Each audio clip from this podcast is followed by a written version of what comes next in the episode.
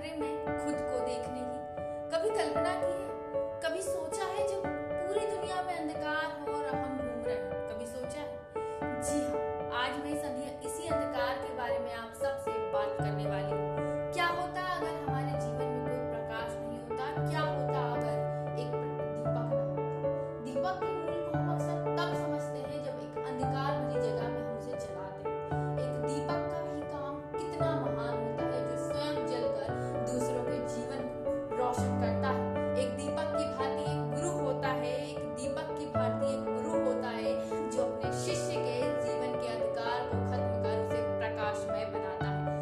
बाज़ार में पूजा इसी दीपक पर बात करने वाली हूँ। बहुत पहले मैंने पढ़ा था दीपक की आत्मकथा जिस पर एक जगह लेखक बड़े अच्छे से लिखता है कि अक्सर